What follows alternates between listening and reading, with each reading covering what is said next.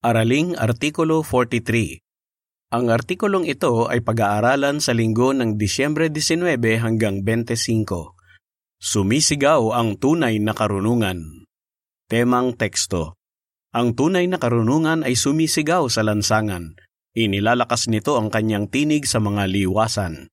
Kawikaan 1.20 Awit bilang 88 Ipaalam mo sa akin ang iyong mga daan Nilalaman Di hamak na nakahihigit ang karunungan ni Jehova kaysa sa maibibigay ng mundong ito. Sa artikulong ito, pag-aaralan natin ang isang paglalarawan sa aklat ng kawikaan, ang pagsigaw ng karunungan sa liwasan. Tatalakayan natin kung paano tayo magkakaroon ng tunay na karunungan, kung bakit may ilan na nagbibingi-bingihan sa karunungan, at kung paano tayo makikinabang kapag nakinig tayo rito. Para po uno, tanong. Paano tumutugon ang marami pagdating sa karunungan mula sa Biblia? Sa maraming lupain, karaniwan ang makikita ang masasayang mamamahayag ng kaharian na nag-aalok ng mga literatura sa matataong lansangan. Ginawa mo na rin ba yan? Kung oo, tiyak na naisip mo ang isang paglalarawan sa aklat ng kawikaan, ang pagsigaw ng karunungan sa lansangan para marinig ito ng mga tao mababasa sa Kawikaan 1, 20 at 21. Ang tunay na karunungan ay sumisigaw sa lansangan. Inilalakas nito ang kanyang tinig sa mga liwasan. Sa kanto ng mataong mga lansangan ay nananawagan ito. Sa mga pasukan ng lunsod ay sinasabi nito. Naglalaman ang Biblia at ang mga publikasyon natin ng tunay na karunungan, ang karunungan ni Jehova. Ang karunungang ito ang kailangan ng mga tao para magkaroon sila ng buhay na walang hanggan. Masaya tayo kapag may tumanggap ng mga publikasyon natin, pero hindi lahat ay tumatanggap. May ilang hindi interesadong makinig sa sinasabi ng Biblia. Pinagtatawanan pa nga tayo ng iba. Iniisip nila na luma na ang Biblia. Binabatikos naman ng iba ang mga turo ng Biblia tungkol sa moral. Sinasabi nila na mahigpit at mapanghusga ang mga sumusunod dito pero dahil mahal ni Jehova ang mga tao, gusto pa rin niyang malaman ng lahat ang tunay na karunungan. Paano? Para po dos, tanong. Saan natin makukuha ang tunay na karunungan ngayon, pero ano ang pinipili ng maraming tao? Ginagamit ni Jehova ang kanyang salita, ang Biblia para ipaalam sa atin ang tunay na karunungan. At halos lahat ng tao ay may Biblia. Ginagamit din niya ang mga publikasyong salig sa Biblia dahil sa pagpapala ni Jehova, available na ang mga ito sa mahigit isang libong wika.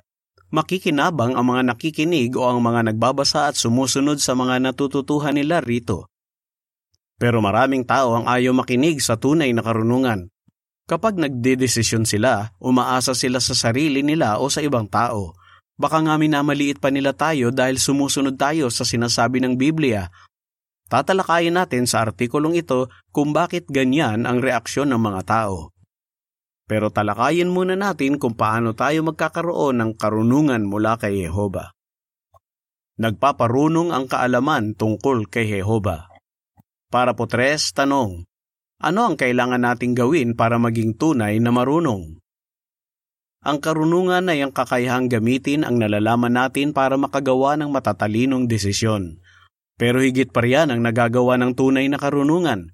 Sinasabi ng Biblia, ang pagkatakot kay Yehova ang pasimula ng karunungan at ang kaalaman tungkol sa kabanal-banalan ay nagbibigay ng unawa. Kawikaan 9.10 Kaya kapag gumagawa tayo ng mahalagang desisyon, dapat na ang basehan natin ay ang kaisipan ni Yehova, ang kaalaman tungkol sa kabanal-banalan. Magagawa natin iyan kung pag-aaralan natin ang Biblia at ang mga salig Biblia ang publikasyon. Kapag ginawa natin iyan, nagiging tunay na marunong tayo. Para po 4, tanong. Bakit si Jehovah lang ang makapagbibigay sa atin ng tunay na karunungan? Si Jehovah lang ang makapagbibigay sa atin ng tunay na karunungan. Bakit siya ang pinagmumula ng karunungan?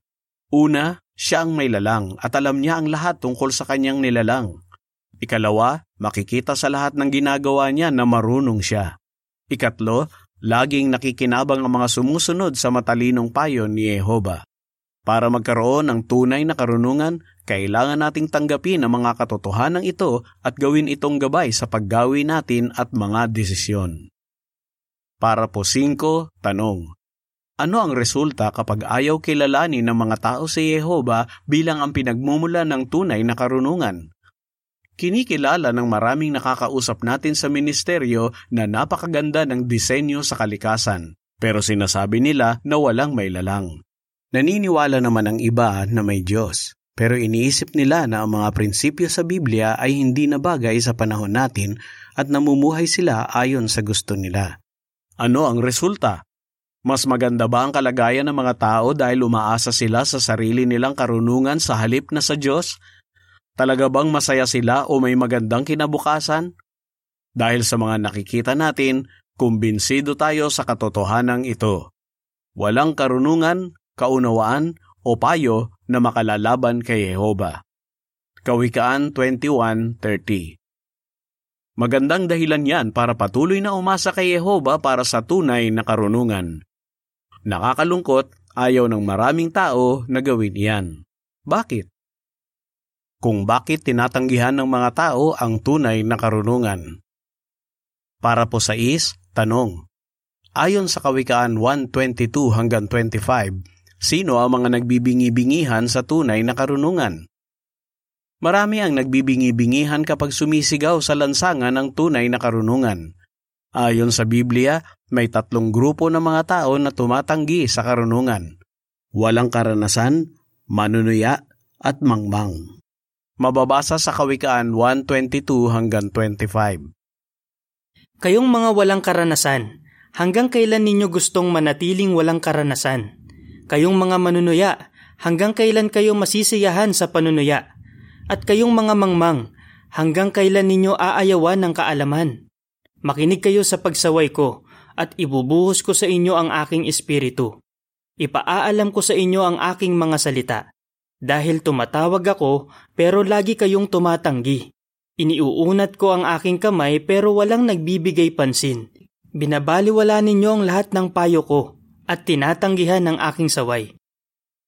Tingnan natin kung bakit tinatanggihan ng mga taong ito ang karunungan ng Diyos at kung paano natin maiiwasang maging gaya nila. Para po siyete, tanong.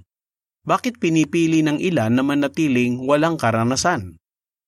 Ang mga walang karanasan ay mapaniwalain at madaling dayain. Kawikaan 14.15 Madalas na may nakakausap tayong ganyan sa ministeryo. Halimbawa, milyon-milyon ang nadadaya ng mga lider ng relihiyon o politiko. Nagugulat ang ilan kapag nalaman nila na nadaya sila ng mga ito pero pinili ng mga walang karanasan na binanggit sa Kawikaan 122 na manatiling ganoon. Ginagawa nila kung ano ang gusto nila at ayaw nilang malaman ang sinasabi ng Biblia o sundin ang mga utos nito. Marami ang nakadarama ng naramdaman ng isang relihiyosa sa Quebec, Canada na nagsabi sa isang saksi, Kung dinaya kami ng pari namin, hindi na namin kasalanan yon. Siya ang may kasalanan. Siguradong ayaw nating matulad sa mga gustong maging walang alam. Para po 8, tanong, ano ang tutulong sa atin na maging makaranasan? May mabuting dahilan kung bakit pinapayuhan tayo ng Biblia na huwag manatiling walang karanasan kundi maging nasa hustong gulang pagdating sa pangunawa.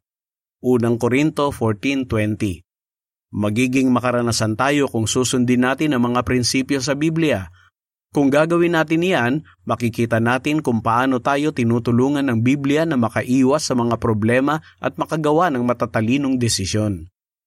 Makakabuting pag-isipan ng mga nagawa na nating desisyon. Kung nag-aaral na tayo ng Biblia at dumadalo na sa mga pulong, tanungin ang sarili kung bakit hindi pa tayo nag-aalay kay Yehova at nagpapabautismo.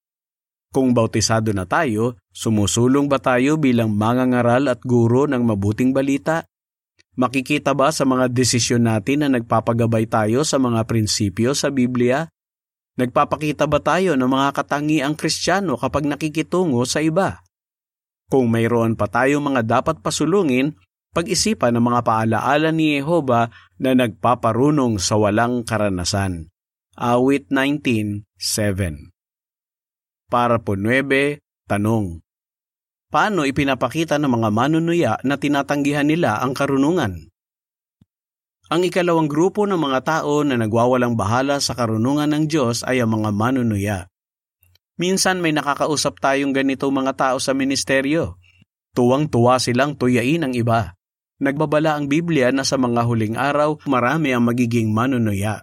Gaya ng mga manugang na lalaki ng matuwid na silot, hindi rin nagbibigay pansin ng ilan sa ngayon sa mga babala ng Diyos.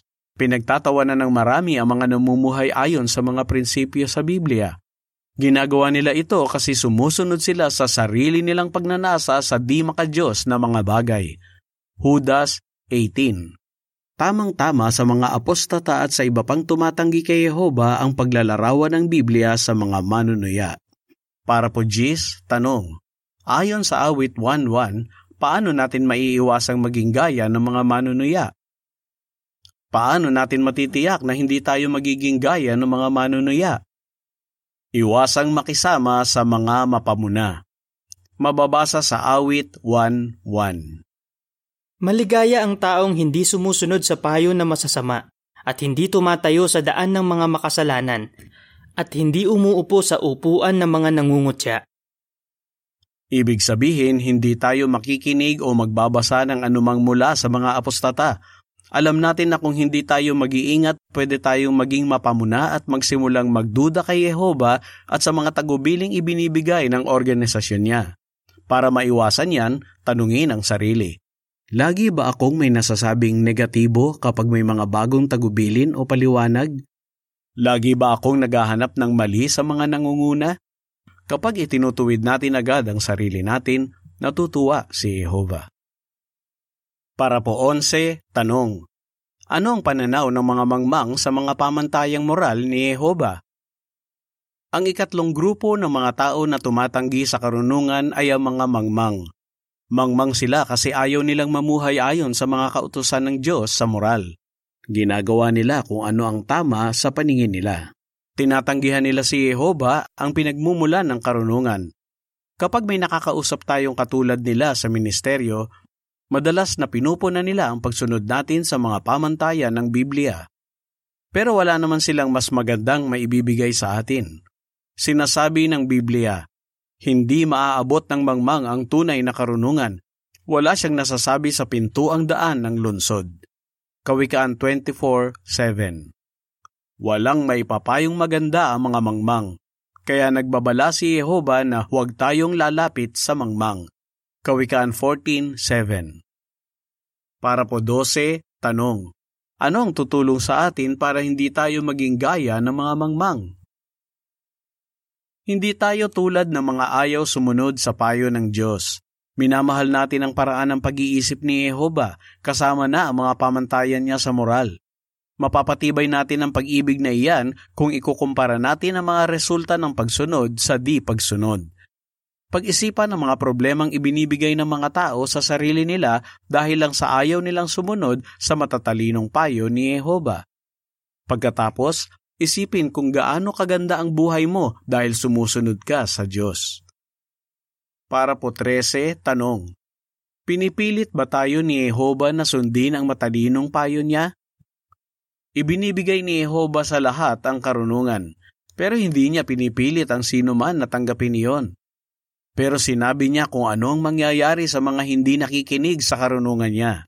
Aanihin ng mga ayaw sumunod kay Jehova ang bunga ng mga ginagawa nila. Kawikaan 1.31 Darating ang panahon, mararanasan nila ang hirap at pagdurusa dahil sa pinili nila ang pamumuhay. At bandang huli, pupuksain sila ni Jehova. Pero ipinangako sa mga nakikinig at sumusunod sa matatalinong payo ni Jehova ang nakikinig sa akin ay mamumuhay ng panatag at hindi matatakot sa anumang kapahamakan. Kawikaan 1.33 Makikinabang tayo sa tunay na karunungan. Para po 14 at 15, tanong. Ano ang matututuhan natin mula sa Kawikaan 4.23? Lagi tayong nakikinabang kapag sinusunod natin ang karunungan ng Diyos. Gaya ng natalakay na natin, Ibinibigay ni Jehova sa lahat ang matatalinong payo niya. Halimbawa, sa buong aklat ng kawikaan, may mga ibinigay siyang napapanahong payo. Kapag sinunod natin ang mga iyon, mapapabuti ang buhay natin. Tingnan natin ang apat na halimbawa. Ingatan ang iyong makasagisag na puso. Sinasabi ng Biblia, sa lahat ng dapat mong ingatan, ingatan mo ang iyong puso dahil dito nagmumula ang bukal ng buhay. Kawikaan 4.23 Ano ang kailangan para maingatan natin ang ating literal na puso? Kailangan nating kumain ng masusustansyang pagkain, mag-ehersisyo at umiwas sa mga bisyo. Ganyan din pagdating sa makasagisag na puso. Kailangan nating kumain araw-araw mula sa salita ng Diyos Naghahanda tayo at dumadalo sa mga pulong at nakikibahagi rito. Regular tayong nakikibahagi sa ministeryo. Umiiwas tayo sa masasamang gawain na magpaparumi sa isip natin, gaya ng immoral na mga libangan at masasamang kasama. Ayon sa caption ng larawan para sa Parapo 15, Kapag nagkokomento tayo sa mga pulong, napapatibay natin ang ating espiritualidad. Para po 16, tanong, bakit makakatulong sa atin ngayon ang Kawikaan 23, 4 at 5? Maging kontento sa kung ano ang mayroon ka. Ganito ang payo ng Biblia. Huwag kang magpakapagod para mag-ipon ng kayamanan. Kapag tiningnan mo iyon, wala na iyon doon. Dahil tiyak na tutubuan iyon ng mga pakpak na gaya ng sa agila at lilipad sa langit. Kawikaan 23, 4 at 5 Madaling mawala ang pera at pag-aari pero marami pa ring mayaman at mahirap ang naghahabol sa pera. Dahil dito, madalas na nakakagawa sila ng mga bagay na nakakasira sa reputasyon nila, sa kaugnayan nila sa iba, at kahit sa kalusugan nila. Pero ang karunungan ay tutulong sa atin na magkaroon ng tamang pananaw sa pera. Tutulong din ito sa atin na hindi maging sakim, kundi maging kontento at masaya sa kung ano ang mayroon tayo ayon sa caption ng larawan para sa Parapo 16. Kapag may tamang pananaw tayo sa pera, magiging kontento tayo sa kung ano ang mayroon tayo. Para po 17, tanong. Paano tayo magkakaroon ng dila ng marurunong gaya ng binabanggit sa Kawikaan 12.18? Mag-isip muna bago magsalita. Kung hindi tayo maingat, pwedeng makasakit ang mga sinasabi natin. Sinasabi ng Biblia, ang mga salitang hindi pinag-isipan ay gaya ng mga saksak ng espada pero ang dila ng marurunong ay nagpapagaling. Kawikaan 12.18 Kapag iniiwasan nating ichismis ang pagkakamali ng iba, naiingatan natin ang magandang kaugnayan natin sa kanila. Kung gusto nating makapagpatibay at hindi makasakit ang mga salita natin, dapat nating regular na basahin at pag-isipan ang salita ng Diyos – Kapag ginawa natin iyan, ang mga pananalita natin ay magiging tulad ng karunungang umaagos na gaya ng ilog na nakakarepresko sa iba. Kawikaan 18.4 Ayon sa caption ng larawan para sa Parapo 17, Kapag nag-iisip muna tayo bago magsalita, naiiwasan nating makasakit sa iba. Para po 18, tanong paano nakakatulong sa ministeryo natin ang pagsunod sa Kawikaan 24.6. Sundin ang mga tagubilin. May payo ang Biblia sa atin. Makipaglaban ka ng may mahusay na patnubay at may tagumpay kapag marami ang tagapayo. Kawikaan 24.6 Paano makakatulong sa atin ang pagsunod sa prinsipyong ito para maging mas mahusay tayong mangangaral at guro? Kapag nangangaral at nagtuturo, hindi tayo umaasa sa sarili natin, kundi sinusunod natin ang mga tagubiling ibinibigay sa atin. Sa mga Kristiyanong pagpupulong, tumatanggap tayo ng mga tagubilin kung saan natututo tayo mula sa makaranasang mga kapatid na nagbibigay ng pahayag at presentasyon. Nagbibigay rin ang organisasyon ni Jehova ng mga tool, mga publikasyon at video na makakatulong sa mga tao na maintindihan ang Biblia. Ginagamit mo bang mabuti ang mga tool na ito? Ayon sa caption ng larawan para sa Parapo 18, kapag sinusunod natin ang mga tagubili ng organisasyon, napapasulong natin ang ating ministeryo. Para po 19, tanong. Ano ang nadarama mo tungkol sa karunungang ibinibigay ni Jehova? Mababasa sa Kawikaan 3.13 hanggang 18. Maligaya ang nakatagpo sa karunungan at ang taong nagkaroon ng kaunawaan. Mas mabuti ito kaysa sa pagkakaroon ng pilak at mas kapakipakinabang kaysa sa pagkakaroon ng ginto. Mas mahalaga ito kaysa sa mga korales. Anumang bagay na gustuhin mo ay hindi maipapantay rito. Nasa kanang kamay nito ang mahabang buhay at nasa kaliwang kamay ang kayamanan at kaluwalhatian. Kasiya-siya ang mga daan nito at may kapayapaan sa lahat ng landas nito. Ito ay punong kahoy ng buhay para sa mga nagtataglay nito at magiging maligaya ang mga nanghahawakan dito. Talagang ipinagpapasalamat natin ang matatalinong payo na nasa salita ng Diyos. Ano na lang ang mangyayari sa atin kung wala ang mga ito? Sa artikulong ito, tinalakay natin ang ilang halimbawa ng karunungan na makikita sa aklat ng kawikaan. Siyempre pa, ang buong Biblia ay punong-puno ng payo mula kay Jehova. Maging determinado nawa tayo na laging sundin ang karunungan na ibinibigay ni Jehova. Hindi mahalaga kung ano ang tingin ng mga tao sa karunungang ito. Kumbinsido tayo na magiging maligaya ang mga nanghahawakan dito. Ano ang sagot mo? Paano tayo magkakaroon ng tunay na karunungan? Bakit nagbibingi-bingihan ang marami sa karunungan, pero ano ang mga resulta?